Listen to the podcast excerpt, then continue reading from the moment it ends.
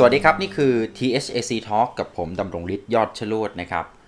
สำหรับตอนนี้เราจะมาคุยถึงสถานการณ์ข้อพิพาทนะครับที่เกิดจากการเรียกร้องค่าเสียหาย หรือการเยียวยานะครับจากการทำศัลยกรรม ความสวยความงามนะครับ เพื่อเสริมความมั่นใจ แล้วก็เนื่องจากว่าปัจจุบันนั้นการพัฒนาศาสตร์ด้านนี้ พัฒนาไปไกลมากนะครับ แต่ปฏิเสธไม่ได้เช่นกันว่า ก็ยังคงมีการร้องเรียนแล้วก็ฟ้องร้อง พื่อเรียกค่าเสียหายจากความผิดพลาดเยอะเช่นเดียวกัน นอกจากทั่วโลกนะครับที่หันมาทำธุรกิจด้านการเสริมความงามแล้วนะครับ ไม่ว่าจะเป็นการเสริมความงามด้านผิวพรรณหรือแม้กระทั่งศัลยกรรมที่เปลี่ยนโครงสร้าง ส่วนต่างๆของร่างกายเพื่อให้ดูดีขึ้นนะครับ แล้วก็ดูสวยขึ้นนะครับ ปัจจุบันนี้สถานการณ์รอบโลกก็พัฒนาไปไกลนะครับ เรามาดูบทบาทและสถานะของประเทศไทยกันบ้างนะครับว่าเป็นยังไงนะครับมีงานวิจัยสำคัญนะครับเขาบอกว่าความสวยความงามเนี่ยเป็นสิ่งที่จำเป็นของชีวิตมนุษย์นะครับ เนื่องจากว่าการมีรูปร่างหน้าตาที่ดี จะส่งผลให้เกิดความประทับใจตั้งแต่ครั้งแรกนะครับสำหรับผู้พบเห็นทุกคน แล้วก็ยังทำให้เกิดความมั่นใจ เสริมสร้างกำลังใจ และเป็นความเป็นมิตรนะครับ และความคิดเชิงบวกด้วย หรืออาจจะกล่าวง่ายๆนะครับว่ารูปร่างหน้าตาเป็นสิ่งสำคัญที่ทำให้คนในสังคมนั้น มีภาพลักษณ์ที่ดีขึ้นนะครับ ซึ่งในปัจจุบันเทคโนโลยีทางการแพทย์ทำให้มนุษย์นั้น มีภาพลักษณ์ที่ดีขึ้นได้เช่นเดียวกันนะครับ ด้วยการผ่านการทำศัลยกรรม เพื่อเสริมความงาม เสริมความมั่นใจเหล่านี้นะครับ ส่งผลให้การทำศัลยกรรมเสริมความงามกลายเป็นเรื่องปกติที่สามารถทำได้อย่างกว้างขวางนะครับ และเป็นสิ่งที่จำเป็นสำหรับคนบางคนบางกลุ่มในสังคมด้วย อย่างเช่น กลุ่มคนที่มีชื่อเสียงนะครับ ดารา นักร้อง แล้วก็บรรดาหนุ่มสาวนะครับไม่ว่าจะเป็น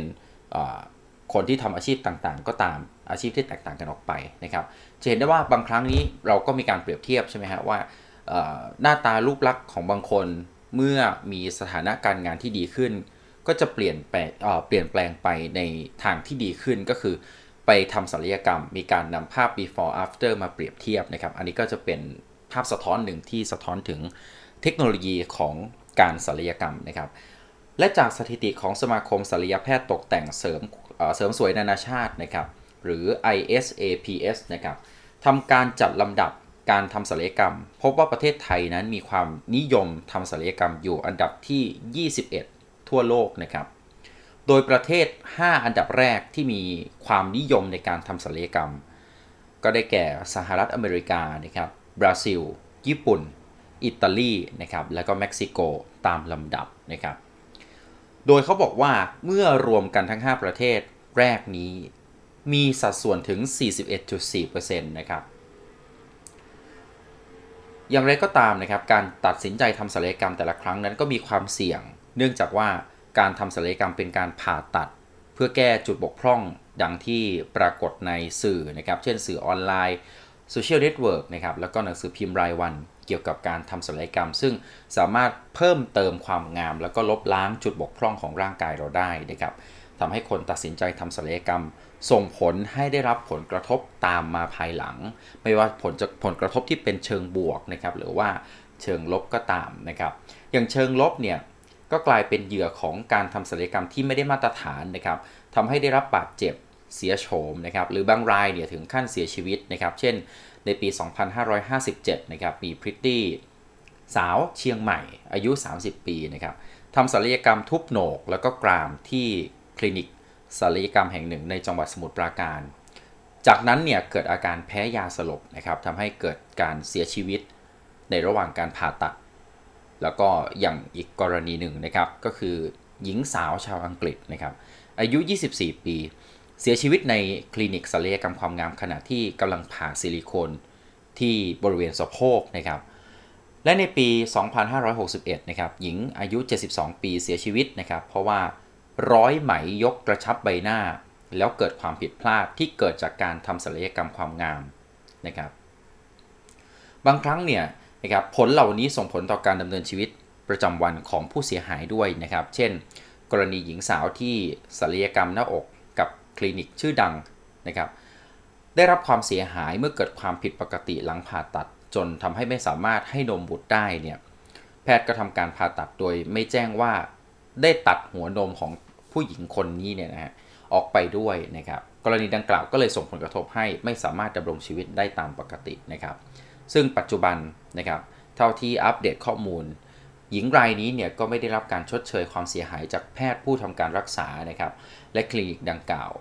ก็เพิกเฉยต่อการรับผิดชอบผลที่เกิดขึ้นนะครับทำให้หญิงรายนี้เป็นโรคซึมเศร้าในเวลาต่อมานะครับสำหรับประเทศไทยนะครับมีการร้องเรียนเกี่ยวกับการใช้บริการด้านความงามและก็ศัลยกรรมความงามเนี่ยในปี 2558 พบว่า มีผู้ร้องเรียนกรณีได้รับความเสียหายจากการใช้บริการ สถานเสริมความงามและก็ศัลยกรรมความงาม ประมาณ 400 รายนะครับ มีการร้องเรียนความเสียหายจากคลินิกศัลยกรรมความงาม 81 ราย เรื่องที่มีการร้องเรียนมากที่สุดนะครับได้แก่ อันดับแรกเลยนะฮะ ท่านผู้ฟังลองทายกันดูว่าอวัยวะส่วนใดที่ทำศัลยกรรมแล้วมีการบกพร่อง หรือมีความผิดพลาดมากที่สุดนะฮะลองทายกันดูนะครับสำหรับผลนะครับการสำรวจนะครับจากเหยื่อ หรือผู้เสียหายนะครับจากการทำศัลยกรรมจากคลินิก ในช่วงนั้นนะครับก่อนปี 2518 ที่มีการร้องเรียนเข้ามานะครับ81 รายที่ได้รับความเสียหายที่ได้รับการร้องเรียนมากที่สุดก็คือ เรื่องของจมูกเบี้ยวครับจมูกเบี้ยวนะครับ เกิดการอักเสบนะครับ ซึ่งก็ไม่ได้ขัดกับความเป็นจริงที่เราเจอในสังคมนะครับ เพราะว่าเด็กรุ่นใหม่หลายคนนะครับ หรือว่าแม้กระทั่งทุกรุ่นทุกวัยนะครับ ก็มีความสนใจในการทำศัลยกรรม โดยเฉพาะจมูก เพราะว่าจมูกเนี่ยเมื่อมองบนใบหน้าก็จะเป็นส่วนที่สำคัญแล้วก็เห็นชัดมากๆนะครับ ต่อไปนะครับผมจะพูดถึงเกี่ยวกับประเด็นเกี่ยวกับความรับผิดชอบนะครับของแพทย์เมื่อเกิดความผิดพลาดนะครับเขาบอกว่าการทำศัลยกรรมเนี่ยก่อนที่จะทำก็จะมีการกำหนดในข้อสัญญาก่อนว่าจะทำอะไรบ้างนะครับแล้วรายละเอียดเป็นยังไงนะครับและถ้าไม่สามารถดำเนินการให้เป็นไปตามที่ตกลงไว้นะครับแพทย์เนี่ยจะต้องรับผิดชอบตามสัญญาว่าด้วยความรับผิดทางแพ่งนะครับฐานไม่ปฏิบัติตามสัญญานะครับ หากแพทย์ทำโดยจงใจ หรือว่ากระทำโดยประมาทเลินเล่อนะครับก็ต้องรับผิดชอบค่าสินไหมทดแทนต่อผู้เสียหายในการทำละเมิดนั้นเช่นกันนะครับ นอกจากนี้เนี่ยนะครับการกระทำโดยจงใจหรือประมาทเนี่ยถ้าเกิดว่าไปส่งผลถึงแก่ชีวิตหรือว่าร่างกายหรือแม้กระทั่งจิตใจนะครับ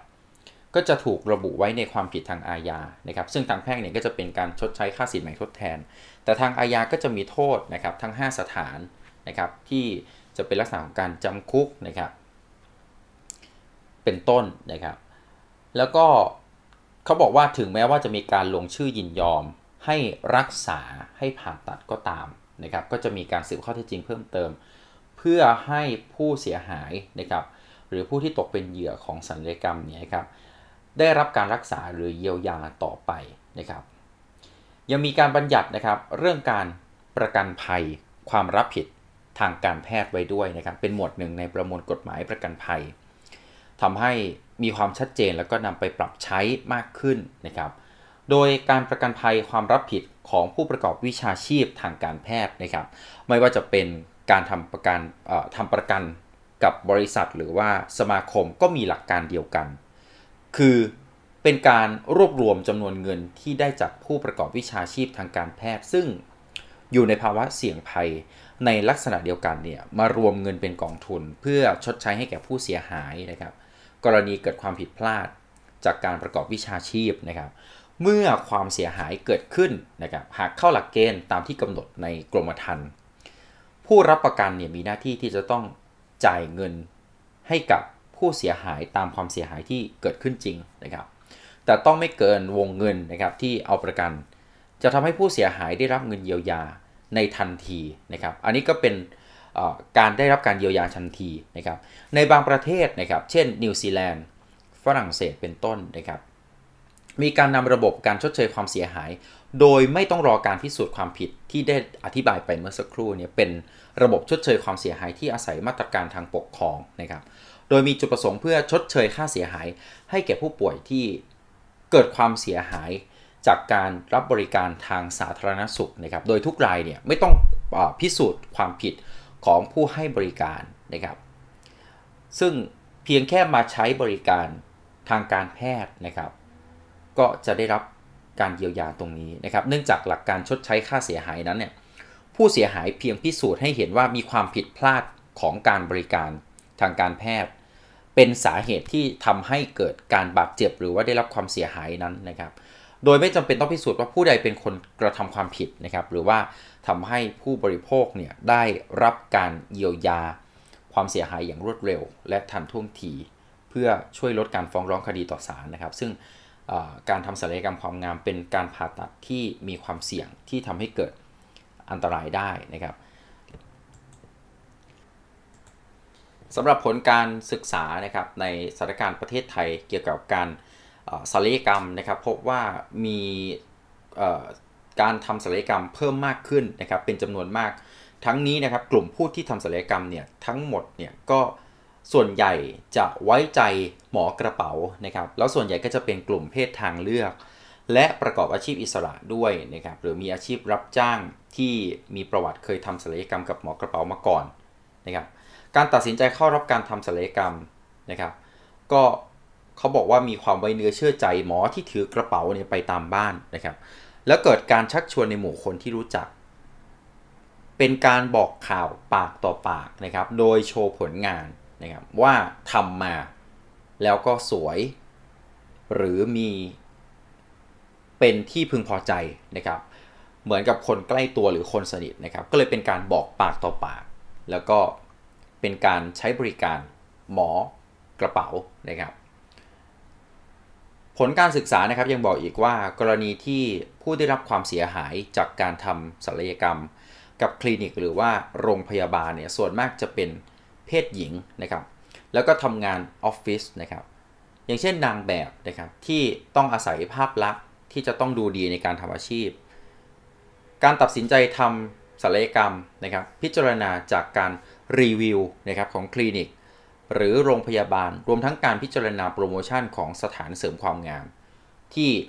ราคานั้นต้องเข้าถึงได้นะครับแล้วก็ส่งผลให้มีการตัดสินใจเลือกทำศัลยกรรมกับสถานพยาบาลนั้นๆ ได้ง่ายนะครับ ถัดมานะครับการวิจัยนะครับเมื่อปี 2564 เนี่ยยังพบว่าการเยียวยาเหยื่อนะครับ จากการศึกษาเนี่ยพบว่าการเข้าถึงกระบวนการยุติธรรมเนี่ยทำได้ยากมากนะครับแม้ว่าจริงๆแล้วตั้งแต่กฎหมายแม่บทที่ปกครองประเทศก็คือกฎหมายรัฐธรรมนูญ ก็เขียนชัดเจนว่าการเข้าถึงกระบวนการยุติธรรมเป็นสิทธิขั้นพื้นฐานของประชาชนทุกคนนะครับ รวมทั้งกระบวนการทางพิจารณาคดีความเนี่ยเป็นกระบวนการที่ทุกคนสามารถเข้าถึงได้ แต่ทั้งนี้และทั้งนั้นนะครับมันมีข้อจำกัดหลายอย่างนะครับ อย่างเช่น เมื่อ เริ่มการดำเนินคดีแล้วก็จะต้องมีค่าใช้จ่าย แล้วก็มีขั้นตอนที่มากนะครับ ดังนั้นหากเป็นประชาชนทั่วไปที่อาจจะไม่มีความรู้ด้านกฎหมายนะครับ ก็จำเป็นที่จะต้องเริ่มจ้างทนายนะครับ ตั้งแต่เริ่มแรกนะครับ จ้างผู้ที่รู้กฎหมายเพื่อช่วยเหลือนะครับ ซึ่งต้องใช้ทุนทรัพย์มากพอสมควรนะครับ อีกทั้งในการพิจารณาคดี การทำศัลยกรรมนั้นจะต้องใช้ความเห็นจากแพทย์ผู้มีความเชี่ยวชาญ ด้านศัลยกรรมเฉพาะด้านด้วยนะครับซึ่งในชั้นศาลอาจจะต้องนำสืบแล้วก็ทำความเข้าใจยากขึ้นไปอีกระดับหนึ่งเพราะว่าเป็นเรื่องความรู้เฉพาะทางนะครับ ในการพิจารณาคดีพยานผู้เชี่ยวชาญเองเนี่ยก็ต้องมีความจำเป็น ที่จะต้องอาศัยความเป็นกลาง แล้วก็นำเสนอข้อเท็จจริง ที่เป็นไปตามการรักษาที่แท้จริงด้วยนะครับ เขาบอกว่าการศึกษาเนี่ย พบว่าแนวทางการป้องกัน แล้วก็เยียวยาการตกเป็นเหยื่อศัลยกรรมความงาม ในประเทศไทยนั้น แม้ว่ามีการช่วยเหลือเหยื่ออาชญากรรม โดยอาจจะเป็นหน่วยงานของภาครัฐนะครับหน่วยงานต่างๆ ตั้งแต่สำนักงานคุ้มครองผู้บริโภคนะครับหรือว่าสภาวิชาชีพนะครับหากเป็นกรณีการทำศัลยกรรมความงามเบื้องต้น ภาครัฐมีส่วนร่วมนะครับในการช่วยเหลือไกล่เกลี่ยข้อพิพาท นะครับก็คือทำให้ระงับข้อพิพาทได้นอกศาลนะครับ แล้วก็รับเรื่องเรียนร้องเรียนนะครับจากผู้เสียหายโดยมีหน่วยงานของกระทรวงสาธารณสุขนะครับ เช่นสำนักงานคุ้มครองผู้บริโภคนะครับ กรมส่งเสริมการบริการสุขภาพนะครับ แล้วก็สาธารณสุขจังหวัดเป็นต้นนะครับ แต่พบว่ามีกรณีที่การเจรจาเนี่ยจบลงที่ขั้นตอนการไกลเกลี่ยแต่ว่าในทางกลับกันนะครับ กรณีที่ไกลเกลี่ยไม่สำเร็จละ่ะ คดีจะไปที่ไหนนะครับ ข้อพิพาทนี้จะไปที่ไหน ข้อพิพาทเหล่านี้ก็จะกลายเป็นคดีที่นำขึ้นสู่ศาลนะครับ ซึ่งมีจำนวนมากนะครับทำให้ผู้เสียหายเนี่ยอาจจะต้องแบกรับภาระด้านค่าใช้จ่ายที่จะขึ้นสู้คดีความนะครับ ใช้เวลานานกว่าจะได้รับเงินนะครับ ดังนั้นเนี่ยหากพิจารณากระบวนการการชดเชยความเสียหาย โดยไม่ต้องพิสูจน์ความผิดนะครับทำให้ พบว่ามีความรวดเร็วกว่านะครับเหมือนกระบวนการที่ผมได้อธิบายไปก่อนหน้านี้นะครับคือเมื่อมีผลเสียหายเกิดขึ้นนะครับ ก็จะมีการชดเชยค่าสินไหมทดแทนนะครับ ซึ่งการใช้วิธีการเยียวยาโดยไม่ต้องพิสูจน์ความผิดเนี่ยเป็นวิธีการที่ทำให้ผู้เสียหายได้รับการเยียวยารวดเร็วนะครับ ลดกระบวนการขึ้นศาลแต่การชดเชยในลักษณะดังกล่าวนี้นะครับใช้กับ รัฐที่บัญญัติให้มีบริการสาทางสาธารณสุขที่เป็นบริการสาธารณะนะครับสำหรับประเทศไทยเนี่ยหากนำใช้กับทุกกรณีที่เกิดขึ้นนะครับหากเกิดกรณีการจ่ายค่าชดเชยที่ไม่เพียงพอกับความเสียหายเนี่ยจริง ๆ แล้วนะครับก็มีการเปิดช่องทาง ให้ใช้กลไกทางศาลนั่นหมายความว่านอกจากการได้รับการชดเชยนะครับที่ไม่ต้องพิสูจน์ความผิดแล้วนะครับ ถ้าสมมติว่าผู้เสียหายเนี่ยคิดว่า การเยียวยานั้นไม่เพียงพอต่อความเสียหายที่ตนเองได้รับ ก็สามารถที่จะเดินเข้าไปสู่กระบวนการของศาลได้เช่นกันนะครับ ซึ่งเป็นรายกรณีไปนะครับ เราลองมาดูตัวอย่างกันนะครับ ว่ากรณีศึกษาที่พบในประเทศไทยสถานการณ์ปัจจุบันเป็นยังไงนะครับ ตัวอย่างแรกนะครับเคสแรกที่ผมจะนำมาเล่านะครับ ก็คือเคสที่ผ่านมาไม่นานนะครับ เมื่อวันที่ 7 สิงหาคม ปีพุทธศักราช 2563 นะครับ นางสาวจิดาภาจรูนรัตน์นะครับผู้เสียหายเนี่ยนำเอกสารหลักฐาน ซึ่งเป็นใบชำระเงิน พร้อมสลิปแล้วก็การโอนเงินเนี่ยนะครับให้กับคลินิกศัลยกรรมแห่งหนึ่งนะครับแถวแถวรามอินทานะครับจำนวน 60,000 บาท เดินทางเข้าแจ้งความกับตำรวจสอนอบางบางชันนะฮะหลังเข้ารับการศัลยกรรมจมูกกลับที่คลินิกแห่งนี้นะครับแต่ก็ไม่ได้รับรูปแบบตามที่ได้ตกลง ในตอนแรกนะครับ ผู้เสียหายเนี่ยเล่าเหตุการณ์ให้ฟังนะครับว่าได้ค้นหาข้อมูลคลินิกศัลยกรรมนะครับผ่าน Facebook นะครับซึ่งหลาย ๆ คนก็อาจจะทำแบบนี้นะครับ พอนึกอะไรไม่ออกแล้วก็พิมพ์ Facebook หรือไม่ก็ Google นะครับก็จะง่ายขึ้นนะครับ แล้วก็พบมีการรีวิวใน history ต่าง ๆ นะครับ แล้วก็ค้นหาได้นะครับ ซึ่งคลินิกดังกล่าวเขาบอกว่ามีคนที่เข้าไปรีวิวจากลูกค้าหลายคน รวมถึงราคาในการผ่าตัดเนี่ยค่อนข้างสูงก็เลยมองว่าอ่ามีความน่าเชื่อถือนะฮะจากนั้นเนี่ยนะครับได้ติดต่อเข้าไปสอบถามนะครับข้อมูลแล้วก็ทำการตกลงว่าจะทำศัลยกรรมจมูกในราคา 35,900 บาทนะครับและโอนมัดจำไว้ก่อน 3,000 บาทนะครับต่อมาคลินิกเนี่ยได้นัดทำศัลยกรรมวันที่ 2 มิถุนายนนะครับปี 2563 นะครับ โดยมีพนักงานผู้ชายคนหนึ่ง เข้ามาประเมินใบหน้านะครับก็คือมาสำรวจก่อนว่าใบหน้าของลูกค้าเนี่ยจะต้องปรับปรุงยังไงจะต้องระวังตรงไหนนะครับ หรือว่ามีข้อตกลงที่จะเพิ่มขึ้นหรือเปล่านะครับ ซึ่งบอกกับเธอว่าจะใช้เทคนิคนำกระดูกหลังหูเนี่ยนะฮะมาทำการเสริมจมูกให้นะครับ ต่อมาขณะที่อยู่ในห้องผ่าตัดเนี่ยพนักงานชายคนดังกล่าว แนะนำให้ผ่าตัด เทคนิคแบบเปิดนะครับในแพ็กเกจราคา 7,900 บาท แต่ทางคลินิกเนี่ย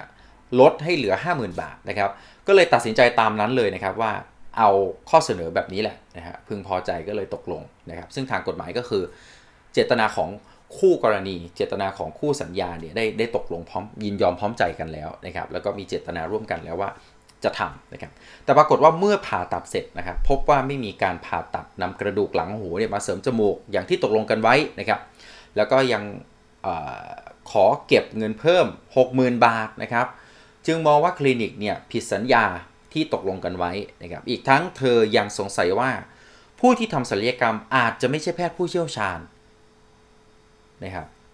แม้ว่าทางคลินิกเนี่ยจะออกมาชี้แจงว่าผู้ที่ผ่าตัดเป็นแพทย์ผู้หญิงนะครับ แต่เธอมั่นใจว่าน่าจะเป็นผู้ชายแน่นอนนะครับจึงร้องขอให้ทางคลินิกนำหลักฐานหรือว่าภาพจากกล้องวงจรปิดวันที่ผ่าตัดเนี่ยออกมายืนยัน ส่วนทางทนายอาสานะครับที่เข้ามาดูแลคดีนี้นะครับเขาบอกว่าความเสียหายในลักษณะนี้เข้าข่ายเป็นคดีทางแพ่งนะครับเป็นเรื่องของการละเมิดทำผิดสัญญา แล้วก็ไม่เป็นไปตามข้อตกลงนะครับ ซึ่งทางผู้เสียหายเนี่ยต้องการให้ฟ้องร้องเพื่อดำเนินคดี แล้วก็ขอชดใช้ค่าเสียหายอื่น ๆ ในการผ่าตัดหลังการทำศัลยกรรมนะครับ อีกข่าวหนึ่งนะครับท่านผู้ฟังลองฟังดูนะฮะเรียกว่าเป็นความผิดพลาดเลยก็ว่าได้นะครับ เมื่อสักครู่เนี่ยมันมันไม่เป็นไปตามรูปแบบเงื่อนไขที่วางไว้นะครับ แต่ว่าอาจจะสร้างความไม่พึงพอใจนะครับ แต่ว่าเคสที่ผมจะเล่าต่อไปนี้เป็นความผิดพลาด แล้วก็ส่งผล ต่อการดำเนินชีวิตพอสมควรนะครับ วันที่ 3 ตุลาคมนะครับที่สอนอวังทองหลางนะครับ นางไรวินลอสันนะครับอายุ 59 ปี อดีตเจ้าของบาร์เบียพร้อมกับทนายความเข้าพบร้อยตำรวจเอกไพศาลนะครับ ใจซื่อรองสารวัตรสอบสวนสอนอวังทองหลาง ขอลงบันทึกประจำวันนะครับ พร้อมนำเส้นไหมความยาวประมาณ2เซนติเมตรนะครับที่คาอยู่ในแผลที่เกิดจากการทำศัลยกรรม จากปี 2561 นะครับของโครงการศัลยกรรมชื่อดังแห่งหนึ่งมาประกอบทำการทำการเขียนสำนวนนะครับเขาบอกว่าเมื่อปี 2561 เนี่ยเขาได้ติดต่อกับโครงการศัลยกรรมที่1นนะครับ จากนั้นเนี่ยโครงการได้ส่งตัวมาศัลยกรรมที่โรงพยาบาลอีกที่หนึ่งย่านวังทองหลางนะครับ แล้วก็บอกว่าก่อนที่จะเข้าโครงการดังกล่าวเนี่ยนะฮะเคยทำสัญญาเอ้ยเคยเคยทำศัลยกรรมนะครับ โดยการฉีดซิลิโคนเหลว เข้าบริเวณใบหน้านะครับมาแล้วหลายครั้งนะครับ แต่ว่าไม่ประสบความสำเร็จก็เลยตัดสินใจว่าขายกิจการบาเบียของตัวเองนะครับ แล้วก็นำเงินก้อนสุดท้ายของชีวิตเนี่ยมาเข้าโครงการทำศัลยกรรมผ่าตัดนะครับ เนื่องจากมีการโฆษณาชวนเชื่อต่างๆ ว่าสามารถนำซิลิโคนออกดึงหน้ากระชับนะครับ ไร้รอยแผลนะครับ ไม่เจ็บไม่บวม ไม่เกิดรอยช้ำนะครับ จึงตัดสินใจทำที่นี่นะครับ แต่ภายหลังเข้ารับการผ่าตัดศัลยกรรมเรียบร้อยแล้ว ปรากฏว่าไม่เป็นไปตามที่ตนต้องการนะครับใบหน้าเหี่ยวย่นมากกว่าเดิม มีก้อนเนื้อปูดออกมาที่หน้านะครับปากเบี้ยวนะครับและที่แผลเกิดบริเวณที่ผ่าตัดเนี่ยก็เป็นรอยแผลที่ชัดเจนตรงศีรษะนะครับ ซึ่งเห็นชัดนะฮะทำให้ตนเนี่ยไม่กล้าพบปะผู้คนหรือเข้าสังคมนะครับ จะไปไหนแต่ละครั้งจะต้องใส่แมสปิดบังใบหน้า จนเหมือนกับตัวประหลาดนะครับ อันนี้เป็นถ้อยคำของผู้ที่เป็นผู้เสียหายนะครับ เขาบอกเขาใช้ชีวิตอย่างนี้ประมาณ 3 ปี แล้วก็อ้างกับทุกคนบอกว่าตัวเองเนี่ยเป็นภูมิแพ้นะครับ กระทั่งช่วงนี้พอเริ่มมีการระบาดของโควิด -19 ก็ถือว่าเป็นโชคดี เพราะว่าการเดินใส่แมสออกนอกบ้านก็เป็นเรื่องปกติไปเลยนะฮะ เธอบอกว่าส่วนการเรียกร้องค่าเสียหายจากคลินิกศัลยกรรมนั้นนะครับได้แจ้งความดำเนินคดีที่สอนอพญาไทตอนปี 2561 นะครับ ซึ่งมีการนำเสนอข่าวในหลายสื่อนะครับ ปัจจุบันคดีก็อยู่ระหว่างการพิจารณาในชั้นศาล ส่วนการแจ้งความเมื่อปีที่ผ่านมานะครับ ก็เพราะว่าเนื่องจากเร็วๆนี้เนี่ย พบว่าแผลที่ศีรษะเนี่ยนะครับ เกิดจากการทำศัลยกรรมเมื่อปี 2561 เนี่ย เกิดอาการอักเสบเป็นหนอง แล้วก็มีเส้นไหมเนี่ยโผล่ออกมานะครับ เมื่อไปพบแพทย์แพทย์แนะนำให้ดึงไหมออกนะครับ พร้อมกับระบุว่าแผลที่เกิดจากการดึงไหมนะครับ เป็นการเกิดจากการผ่าตัดออกมาไม่หมด จนทำให้แผลเนี่ยไม่หายนะครับ และเกิดการอักเสบ พอดึงเส้นไหมออกมานะครับ พบว่าเส้นไหมยาวประมาณ2เซนติเมตรใต้หนังศีรษะนะครับ จึงนำมาเป็นหลักฐานแล้วก็ลงบันทึกประจำวัน พื่อนำไปประกอบการพิจารณาคดีที่อยู่ในชั้นศาลนะครับ ก็เธอก็หอบหลักฐานมานะครับ ไม่ว่าจะเป็นภาพนะครับ หรือว่าเอกสารหลักฐานต่างๆ ที่เกี่ยวข้องกับการเข้าโครงการนั้นนะครับ ไม่ว่าจะเป็นการโปรโมทนะครับ มีเอกสารที่เกี่ยวกับการโปรโมทโครงการ ว่าก่อนเข้าทำศัลยกรรมจะเป็นยังไง หลังเข้าร่วมโครงการจะเป็นยังไงนะครับ ซึ่งมีทั้งคลิปวิดีโอนะครับที่เผยแพร่ผ่านโซเชียลมีเดียด้วยนะครับทำให้มีคนมาคอมเมนต์ด่าทอตัวเองเนี่ยนะครับด่าทอด่าทอผู้เสียหายเนี่ยนะครับว่าออพอเกิดความผิดพลาดแล้วก็ไปโจมตีโครงการนี้นะครับ แล้วเธอบอกว่าไม่ได้ต้องการรับการเยียวยาใดๆนะครับ แต่ว่าอยากให้โรงพยาบาลเนี่ยรับผิดชอบแก้ไข ข้อผิดพลาดที่เกิดขึ้นบนใบหน้าของตนนะครับ จึงตัดสินใจเรียกเงินเป็นค่าเสียหายจำนวนหนึ่งไป นะครับ จะเห็นว่า 2 เคสที่ผมได้พูดถึงนะฮะเคสแรกเนี่ยอาจจะเป็นข้อตกลงที่เป็นการกระทำที่ไม่ทำตรงตามข้อตกลงนะครับ แต่ว่ายังไม่เกิดความเสียหายนะครับ ไม่ว่าจะเป็นทางด้านร่างกายหรือว่าจิตใจนะครับ แต่ว่าอย่างเคสที่2เนี่ยก็สร้างความเสียหายทั้งร่างกายแล้วก็จิตใจด้วยนะครับ แล้วก็ยังไม่เป็นไปตามแบบที่เธอได้ตกลงไว้ หรือเธอคาดหวังจากผลที่จะทำศัลยกรรมนั้นนะครับ ทีนี้นะครับผมอยากจะให้มาดูอีกสักกรณีหนึ่งนะครับที่ค่อนข้างผลกระทบเนี่ยค่อนข้างที่จะกระทบกับชีวิตอย่างรุนแรงนะครับเอ่อเคสที่ผมจะเล่าให้ฟังเกิดขึ้นไม่นานมานี้นะครับซึ่งประมาณช่วงเดือนพฤษภาคม 2564 นี่เองนะครับผู้เสียหายเนี่ยมีการเปิดใจกับสื่อแห่งหนึ่งนะครับ โดยอ้างว่าคือตัวเองเนี่ยนะครับ ทำงานเป็นเอเจนซี่ของศัลยกรรมความงามแห่งหนึ่งนะครับ แล้วก็เป็นที่รู้จักของคนในวงการศัลยกรรมค่อนข้างเยอะนะฮะ แต่ตนเนี่ยมีปัญหาเรื่องรูจมูกไม่เท่ากัน เพราะว่าก่อนหน้านี้เนี่ยนะฮะเคยทำจมูกมาแล้ว 10 ครั้ง แล้วก็ยอมรับว่าจมูกของตัวเองมีปัญหา ซึ่งอยู่ในระดับที่สาหัสมากอยู่แล้วนะครับ ด้วยความที่อยากแก้จมูกนะครับ จึงมีคนแนะนำให้รู้จักกับหมอท่านหนึ่งนะฮะ แล้วก็มาหาเธอถึงบ้านเลยนะครับ หมอท่านนี้มาหาเธอถึงบ้าน แล้วก็ตกลงที่จะแก้จมูกกับคุณหมอ ซึ่งมีการพูดคุยกันเพียงครั้งเดียว แล้วก็เชื่อในฝีมือแล้วก็เคสการรีวิวต่างๆ ที่ผ่านมือคุณหมอท่านนี้นะครับ คราวนี้นะครับในช่วงต้นปีที่ผ่านมานะครับเดือนมกราคม 2564 เนี่ยนะฮะก็ได้เข้าไปที่คลินิกแห่งหนึ่งย่านลาดพร้าวนะครับ เพื่อทำการแก้จมูกกับคุณหมอท่านนี้นะครับ โดยตกลงว่าจะมีการผ่าตัด 3 ครั้งนะครับ เพราะต้องการปรับโครงสร้างจมูกนะครับ ก็คือผ่าตัดแก้ 3 ครั้ง แล้วจมูกก็จะกลับมาสมบูรณ์เหมือนเดิม แล้วก็นำกระดูกซี่โครงมาตกแต่งนะครับ ก็เลยทำการตกลงไปนะครับ แล้วก็บอกกับคุณหมอตั้งแต่แรกแล้วว่า ถ้าการผ่าตัดต้องเอาชิ้นส่วนของใบหน้าเนี่ยมาตกแต่งจมูกขอไม่ทำนะครับแล้วคุณหมอก็เลยตกลงนะครับ แล้วก็เริ่มการผ่าตัดทันทีนะฮะ การผ่าตัดครั้งแรกเนี่ยนะครับก็เลยเป็นการวางยาสลบ แล้วก็ไม่รู้ว่าเกิดอะไรขึ้นนะฮะรู้ตัวอีกทีตอนตื่นก็พบว่าแก้มเนี่ยถูกกรีดเพื่อเอาชิ้นเนื้อ ไปตกแต่งจมูก แต่ตอนนั้นนะครับรอยแผลไม่ชัดนะฮะจึงไม่รู้สึกอะไรแล้วก็คิดว่ามันจะหายนะครับ เพราะว่าเป็นแผลนิดเดียวนะฮะรอยเล็กๆนะครับจึงกลับมารักษาตัวที่บ้าน แล้วก็รีวิวให้เรียบร้อยนะฮะรีวิวให้คุณหมอท่านนี้เรียบร้อยนะฮะ ต่อมาพอถึงวันนัดครั้งที่2นะครับเป็นการผ่าตัดตกแต่งนะครับแต่ครั้งนี้เป็นการฉีดยาชา ซึ่งการผ่าตัดก็ผ่านไปได้ดี ไม่พบปัญหาอะไรนะฮะผ่านมาเพียง 3 เดือนนะครับ รูปจมูก เป็นไปตามที่คาดหวังเลยนะแต่รอยกรีดบริเวณแก้มกลับชัดขึ้น แล้วก็ตึงดึงรั้งใบหน้าเนี่ยนะฮะมีอาการปวดที่โพรงจมูกนะครับเจ็บปวดที่โพรงจมูก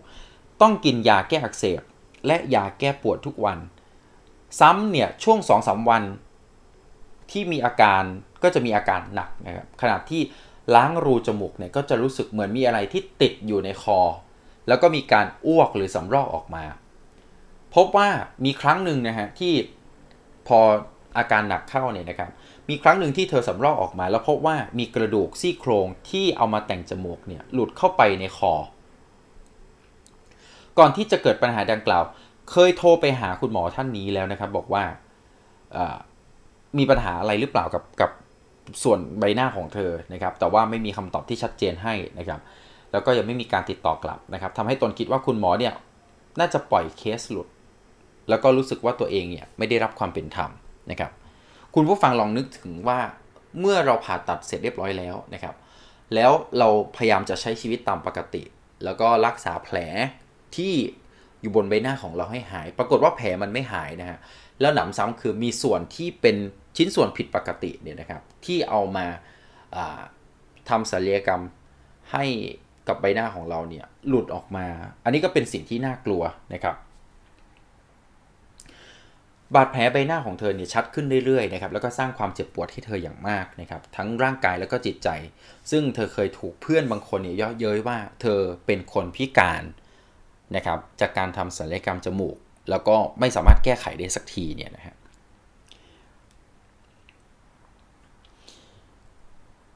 แต่ผมก็ค้นหาข้อมูลเบื้องต้นนะฮะมีเหยื่อบางคนเนี่ยที่สามารถพลิกวิกฤตจากความผิดพลาดของการทำศัลยกรรม แล้วกลายมาเป็นผู้ที่ทำธุรกิจด้านความงาม มีเงินล้านเนี่ยก็มีนะครับ ผมจะเรียกว่ามีเงินล้านก็ไม่ถูกนะฮะจริง ๆเขาก็มีเงินหลักร้อยล้านนะครับ ซึ่งผู้หญิงคนนี้นะครับเป็นคนรักสวยรักงามตั้งแต่อายุน้อยนะครับประมาณ 16-17 ปี เพราะว่าเห็นญาติผู้ใหญ่ในบ้านตัวเองเนี่ยสวยนะครับ แล้วก็เกิดความรักสวยรักงามนะครับ แต่ว่าผู้หญิงท่านนี้นะครับเป็นคนที่มีใบหน้าใหญ่ เหลี่ยมชัดเจนแล้วก็ คางเนี่ยค่อนข้างสั้นนะครับ จึงอยากจะสร้างมิติให้จมูกแล้วก็คางยาวขึ้นด้วยการฉีดฟิลเลอร์นะครับ หลายคนอาจจะรู้จักนะฮะฉีดฟิลเลอร์ โดยเธอเนี่ยฉีดที่จมูกแล้วก็คาง ตอนแรกเนี่ยสวยมากเลยนะฮะ แต่ว่าพอเวลาผ่านไปเนี่ย5ถึง6ปี เธอเริ่มรู้สึกว่ามันมีก้อนลูกอะไรสักอย่างหนึ่งเลยนะฮะอยู่ใต้คางเหมือนคนที่มีเหนียงนะครับ แล้วก็ใหญ่ค่อยๆใหญ่ขึ้นนะครับ ตอนนั้นมีความรู้เกี่ยวกับเรื่องนี้น้อยมากนะครับ เธอก็เลยปล่อยนะครับ พอนานเข้าก็ยิ่งรู้สึกเจ็บนะครับ เขาบอกว่าเธอเชื่อว่ามันเหมือนเป็นฝันร้ายของผู้หญิงทุกคนที่เจอแบบนี้นะครับ จึงต้องหาข้อมูลให้ได้มากที่สุด ด้วยการปรึกษาหมอเพื่อแก้ไขนะครับ พอเวลายิ่งผ่านไปเนี่ยนะครับ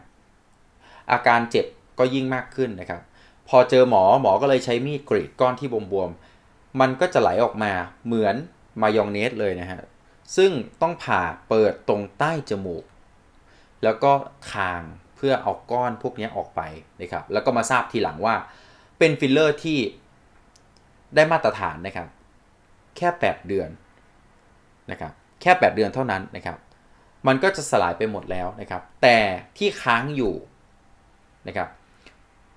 พอค้างอยู่เนี่ยนะครับหลังจาก 8 เดือนผ่านไปที่ค้างอยู่ฟิลเลอร์ต่างๆ เหล่านั้นก็จะทำให้ ผิวหนัง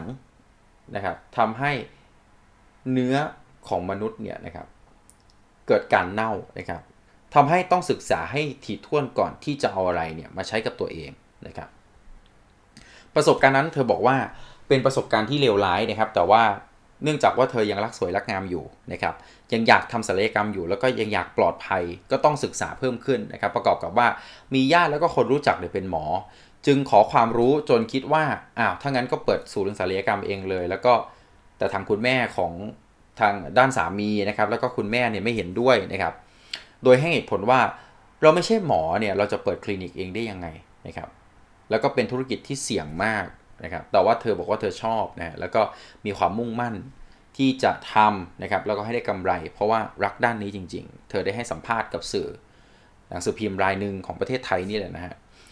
ทีนี้เธอไปเริ่มจากการนำเงินที่เก็บไว้ส่วนหนึ่งนะครับ แล้วก็กู้จากธนาคารเนี่ยมาลงทุนนะครับ แล้วก็เริ่มทำธุรกิจนี้เพิ่มขึ้นทำเป็น brochure artwork เองนะครับ แล้วก็เปิดบริการประกาศรับสมัครนะครับ บุคลากรต่างๆ เป็นคลินิกเล็ก ๆ นะครับ ไม่มีชื่อเสียง แล้วก็ทำการตลาดทำบัญชีเองทุกอย่างนะครับ แล้วก็รวมทั้งไปนั่งฟังสัมมนาคอร์สทางด้านความงามไม่ว่าจะเป็นในประเทศหรือว่าต่างประเทศ เก็บรวบรวมความรู้เรื่อยๆนะครับแล้วก็เปิดเป็นธุรกิจนะครับซึ่งค่อนข้างที่ประสบความสำเร็จนะครับในแวดวงธุรกิจนะครับ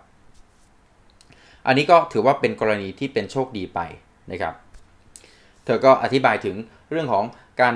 ขยายธุรกิจนะครับกับสื่อที่เธอให้สัมภาษณ์นะครับ แล้วก็อธิบายถึงว่า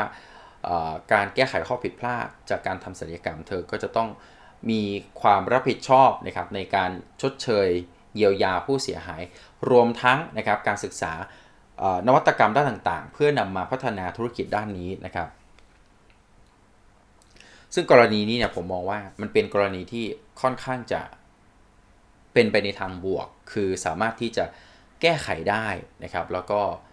สามารถที่จะกลับ เอาประสบการณ์ตรงนั้นมาเป็นสิ่งที่พัฒนาในธุรกิจของตนเองได้ เป็นเป็นโชคดีของคนคนนี้นะครับ ซึ่งต่างจากรายอื่น ๆ ที่ที่ก็กว่าจะหาวิธีแก้ไขได้ อาจจะทำให้ร่างกายของเรานั้น เกิดความผิดพลาด เกิดความเสียหายไปแล้วนะครับ เรามาดูกันหน่อยครับว่า ถ้าสมมติว่าวันหนึ่งเนี่ยนะฮะเราตกเป็นเหยื่อหรือเป็นผู้เสียหายในการทำศัลยกรรม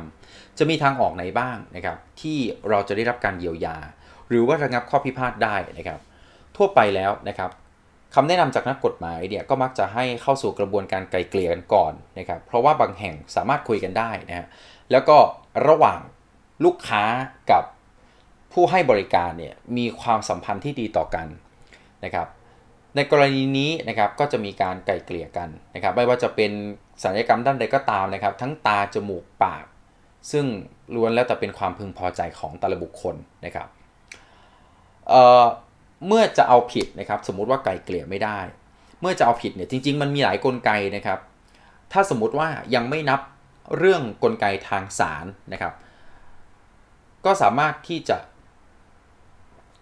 นะครับสะท้อนความผิดนี้ไปยังสภาวิชาชีพนะครับ ไม่ว่าจะเป็นด้านการแพทย์การศัลยกรรมนะครับ ก็สะท้อนกลับไปนะครับ เพื่อที่จะให้มีผลกระทบต่อใบประกอบโรคศิลป์นะครับ ให้ถูกต้อง ตามกระบวนการทางกฎหมายนะครับหรือว่าตาม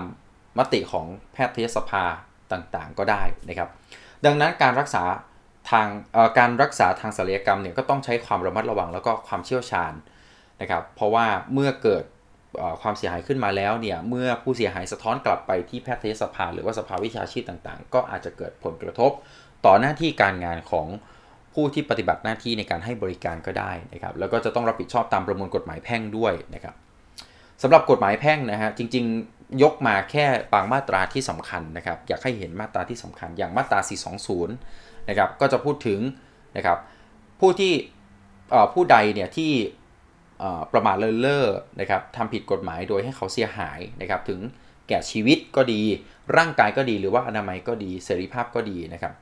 เขาบอกว่าต้องมีการชดใช้ค่าสินใหม่ทดแทนนะครับ ในขณะที่กฎหมายอาญาที่เป็นความผิด ทางอาญาเนี่ยนะก็มีเรื่องของการกระทำโดยประมาทนะครับ กระทำความผิดโดยไม่ใช่เจตนา แต่การกระทำโดยปราศจากความระมัดระวังนะครับซึ่งจะต้องมีตามวิสัยและก็พฤติการนั่นหมายความว่า คุณหมอแต่ละคนหรือผู้ให้บริการก็จะต้องมีความระมัดระวัง แต่ไม่ได้ใช้ความระมัดระวังนั้นทำให้เกิดผลเสียหายเกิดขึ้นนะครับ ก็จะต้องรับผิดตรงนี้ไปนะครับ ดังนั้นเมื่อมีผู้เสียหายเกิดขึ้นนะครับ ให้ปฏิบัติตามสิทธิ์ในฐานะผู้บริโภค นะครับเมื่อเกิดความผิดปกติขึ้นก็นะครับใช้สิทธินะครับไม่ว่าจะเป็นการไกลเกลี่ยหรือว่าสิทธิทางศาลก็ได้นะครับในการเรียกร้องชดเชยความเสียหายได้นะครับวิธีเรียกร้องชดเชยความเสียหายอย่างแรกเลยนะครับ จะต้องไปแจ้งความเพื่อลงบันทึกประจำวันที่สถานีตำรวจในพื้นที่ไว้ก่อนนะครับ อย่างที่ 2 ก็คือไปพบแพทย์เฉพาะทางที่โรงพยาบาล เพื่อตรวจอาการที่เกิดขึ้นจากการรับบริการจากคลินิกแห่งนั้น โดยขอให้แพทย์ประเมินความเสียหาย แล้วก็ประเมินค่ารักษาพยาบาลหากจะต้อง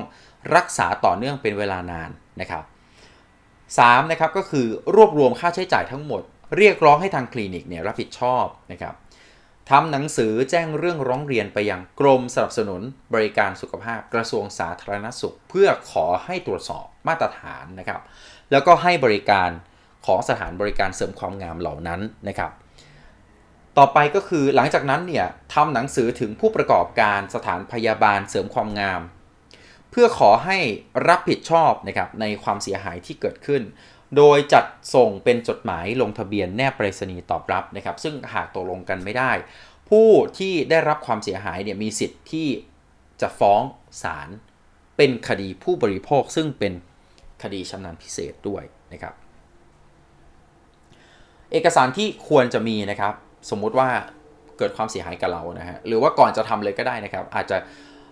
พยายามเก็บรักษาที่หลักฐานที่สำคัญไว้นะครับ หลักฐานการขอใช้บริการอันนี้ก็สำคัญนะครับ ใบเสร็จการชำระค่าบริการอันนี้ก็สำคัญ ภาพถ่ายก่อนแล้วก็หลังการใช้บริการอย่างน้อยต้องไม่เกิน 6 เดือนนะครับ อันนี้ก็สำคัญ หลักฐานการประกอบวิชาชีพ เวชกรรมของผู้ให้บริการ ประวัติการรักษาของผู้ร้องนะครับ หลักฐานการประเมินค่ารักษาพยาบาลเพิ่มเติมจากแพทย์นะครับ แล้วก็บันทึกประจำวันที่ได้แจ้งความกับตำรวจไว้ด้วยนะครับคำถามถัดมานะครับ หลายคนอาจจะสงสัยบอกว่าเฮ้ยแล้วฉันสามารถไปร้องเรียนที่ไหนได้บ้างนะครับ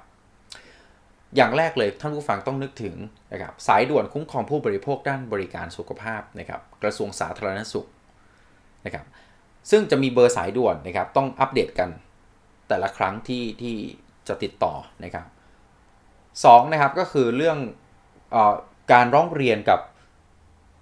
ศูนย์รับเรื่องร้องเรียนนะครับสำนักสถานพยาบาลและก็ประกอบโรคศิลปะนะครับหน่วยงานที่ 3 ก็คือสำนักงานคณะกรรมการคุ้มครองผู้บริโภคหรือว่าสคบซึ่งมีสายด่วนอยู่แล้วนะครับ อย่างที่ 4 ก็คือศูนย์พิทักษ์สิทธิผู้บริโภคนะครับ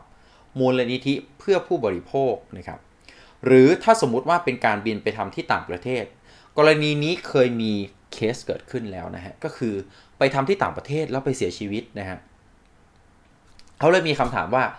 แล้วถ้าเกิดว่าไปบินไปทำที่เกาหลีนะครับ อย่างบินไปทำที่เกาหลีเนี่ย สมมติว่าถ้าเกิดผลเสียหายอะไรกับเรา เราสามารถร้องเรียนได้ไหมนะครับ กรณีตัวอย่างเนี่ยเกิดขึ้นเมื่อไม่นานมานี้เอง เมื่อปี 2563 นะครับ ผู้สื่อข่าวเนี่ยได้รับรายงานบอกว่า มีหญิงไทยคนหนึ่งเนี่ยนะฮะบินไปทำหน้าอกที่เกาหลีนะครับ แล้วเกิดเสียชีวิต ญาติเนี่ยส่งศพกลับมาบำเพ็ญกุศลทางศาสนาที่จังหวัดเพชรบูรณ์นะครับ แต่โรงพยาบาลที่เคยบอกว่าจะรับผิดชอบทุกอย่างกลับเงียบหาย แล้วก็ให้หาทนายที่ประเทศเกาหลี ฟ้องค่าเสียหายเอง เขาก็เลยเข้ามาร้องเรียนกับหน่วยงานของรัฐของประเทศไทยเนี่ยเพื่อให้การช่วยเหลือนะครับ เพราะว่าฐานะทางบ้านเนี่ยค่อนข้างยากจนแล้วก็ ไม่มีเงินที่จะว่าจ้างทนายนะครับ พ่อแม่ของผู้ตายเนี่ยนะฮะบอกว่าลูกสาวของตัวเองเนี่ยนะครับชื่อเล่นว่าน้องกาฟิลอายุแค่ 21 ปีเท่านั้นเนี่ยเดินทางไปทำงาน นวดแผนโบราณที่ประเทศเกาหลีใต้ประมาณ 3 ปีแล้วนะครับแล้วก็ได้ส่งเงินกลับมาแล้ววันดีคืนดีนะครับลูกสาวก็ไปทำศัลยกรรมหน้าอกที่โรงพยาบาลแห่งหนึ่ง แล้วก็เสียชีวิตนะครับ เรียกได้ว่าช่วงนั้นก็มีการระบาดของเอเชื้อโควิด -19 แล้วนะครับ จึงมีการติดต่อประสานงานค่อนข้างยุ่งยากแล้วก็ลำบากนะครับ จนกระทั่งในที่สุดนะครับก็ได้รับความอนุเคราะห์จากสถานทูตไทยประจำประเทศเกาหลีใต้นะครับประสานงานจนกระทั่งนำศพกลับมาบำเพ็ญพิธีที่บ้านเกิดได้สำเร็จนะครับ แล้วก็ยังบอกว่า ก่อนหน้าที่จะนำศพกลับมานั้นเพื่อนๆที่ประเทศเกาหลีใต้ได้มีการพูดคุยกับทางโรงพยาบาล ที่น้องเนี่ยได้ไปทำศัลยกรรม ว่าจะรับผิดชอบทุกอย่างนะครับรวมทั้งจะคืนค่าทำศัลยกรรมให้ด้วยนะครับเบื้องต้นเนี่ยนะครับต้องหาทนายเป็นคนพูดคุยกับโรงพยาบาล ซึ่งตนไม่รู้จะทํำยังไงนะครับเพราะว่าทั้งเรื่องเงินจ้างทนาย ทั้งเรื่องอภาษาที่แตกต่างกันนะครับก็เลยเข้ามา วอนรัฐบาลให้หาทนายความ หรือประสานงานในเรื่องนี้นะครับ เพราะว่าตนเนี่ยกับสามีเป็นชาวบ้านธรรมดา ก็คือแม่ของน้องเนี่ยนะครับเป็นชาวบ้านธรรมดาไม่มีความรู้เกี่ยวกับกฎหมาย หรือว่าภาษาเกาหลีใต้แต่อย่างใดนะครับ แล้วก็ตอนนั้นนะครับเป็นเหตุการณ์ที่สร้างความสะเทือนใจให้กับผู้ที่สนใจในการทำศัลยกรรมเป็นอย่างมากนะครับ ทางกฎหมายเนี่ยนะครับเขาบอกว่าการเดินทางไปทำศัลยกรรมที่ประเทศเกาหลีนะครับผู้เสียหายเนี่ยจะต้องเดินทางไปฟ้องร้องที่ประเทศเกาหลีนะครับซึ่งจำเป็นจะต้องมีเวลา แล้วก็มีทุนทรัพย์พอด้วยนะฮะบางรายเกิดความเสียหายจากการทำศัลยกรรม เลือกนิ่งเฉยนะครับเลือกที่จะนิ่งเฉย ส่วนการฟ้องร้องบริษัทเอเจนซี่ที่สมมุติว่าบางบางบางที่นะฮะเขาจะมีบริษัทเอเจนซี่ติดต่อประสานงานข้ามประเทศไปแล้วก็ไปทำนะครับ ซึ่งการฟ้องร้องบริษัทเอเจนซี่เหล่านี้ก็มีความเป็นไปได้น้อยนะครับอย่างเช่น package tour ทำศัลยกรรมพวกนี้นะถ้าเกิดว่าไม่ใช่เคสของน้องคนนี้ที่เดินทางไปทำศัลยกรรมเองบริษัทที่เป็นเอเจนซี่เนี่ยก็การฟ้องร้องเนี่ยจะเกิดขึ้นได้ยากแล้วก็มีความเป็นไปได้น้อย เพราะว่าแพ็กเกจทัวร์ศัลยกรรมนั้น อาศัยช่องว่างของกฎหมายครับตั้งขึ้นแบบเดียวกับธุรกิจนำเที่ยวทั่วไปที่กำกับโดย พระราชบัญญัติธุรกิจนำเที่ยวนะครับแล้วก็มัคคุเทศเพียงอย่างเดียว ไม่ได้รับการควบคุมเช่นเดียวกับคลินิกศัลยกรรม ซึ่งต้องอยู่ภายใต้กฎหมายวิชาชีพเวชกรรมนะครับแล้วก็กฎหมายสถานพยาบาลทำให้ธุรกิจนำเที่ยวแพ็กเกจทัวร์ศัลยกรรมทำง่ายนะครับผู้บริโภคที่ใช้บริการแพ็กเกจทัวร์ศัลยกรรมในต่างประเทศ ก็จะไม่ได้รับความคุ้มครอง ดังเช่น การทำศัลยกรรมในไทยนะครับเพราะว่าผู้ประกอบธุรกิจนำเที่ยว ไม่มีหน้าที่ต้องถูกควบคุม ดูแลนะครับภายใต้กฎหมายต่างๆ ที่เกี่ยวกับการการทำศัลยกรรมนะครับแล้วก็เนื่องจากกฎหมายธุรกิจนำเที่ยวและมักคุเทศก็ไม่ได้กำหนดความผิดเหล่านี้ไว้ด้วยนะครับ เพราะฉะนั้นเวลาจะฟ้องนะครับก็จะต้องเดินทางไปฟ้องคลินิกที่ทำศัลยกรรมที่เกาหลีนะครับ ซึ่งค่อนข้างที่จะลำบากเลยทีเดียวนะฮะส่วนบทบาทอีกอย่างหนึ่งนะครับ ก็คือสำนักงานคณะกรรมการคุ้มครองผู้บริโภคเหมือนที่ผมได้อธิบายมา ในตอนที่เรา สมมุติว่าถ้าเราทำศัลยกรรมในไทยแล้วเกิดความผิดพลาด เราไปร้องสคบก็ยังเกิดผลนะครับ แต่ว่าสำนักงานคณะกรรมการคุ้มครองผู้บริโภคเนี่ยนะฮะมีอำนาจกำกับดูแลเรื่องทั่วๆไปนะครับ เกี่ยวกับผู้บริโภคนะครับ แต่ก็ไม่ไปซ้ำนะครับ หรือขัดกับกฎหมายธุรกิจนำเที่ยวแล้วก็มักคุเทศเท่านั้นนะครับ นั่นหมายถึงว่า สคบเนี่ยเขาก็มีอำนาจดูแลเรื่องทั่วๆไปเกี่ยวกับผู้บริโภคนั่นเองนะครับ ดังนั้นนะฮะไม่ว่าจะเป็นการทำศัลยกรรมในไทยนะครับ หรือว่าการทำศัลยกรรมต่างประเทศนะครับ ก่อนที่จะทำนะครับสิ่งที่ต้องจะต้องพึงระมัดระวังไว้เลยก็คือ การตรวจสอบข้อมูลนะครับ การตรวจสอบกระบวนการขั้นตอนต่างๆนะครับ แล้วก็ตรวจสอบมาตรฐาน ของสถานให้บริการเหล่านั้น สถานเสริมความงามเหล่านั้นนะครับ แล้วก็ต้องมีการดำเนินการอย่างถูกต้องตามกฎหมายมีกฎหมายรองรับนะครับ เพราะว่าเมื่อเกิดผลอะไรตามมา เราก็จะได้ใช้กลไกทางศาลในการที่จะเรียกร้องสิทธิของเรานะครับ ไม่ว่าจะเป็นผลที่เกิดขึ้นกับทางร่างกายหรือว่าจิตใจของเราก็ตามนะครับสำหรับวันนี้เป็นประเด็นที่น่าสนใจพอสมควรนะฮะหลายคนกำลังอยู่ในกระแสของการ ทำศัลยกรรมเพื่อเพิ่มความมั่นใจของตัวเอง เพราะฉะนั้นนะครับก็ฝาก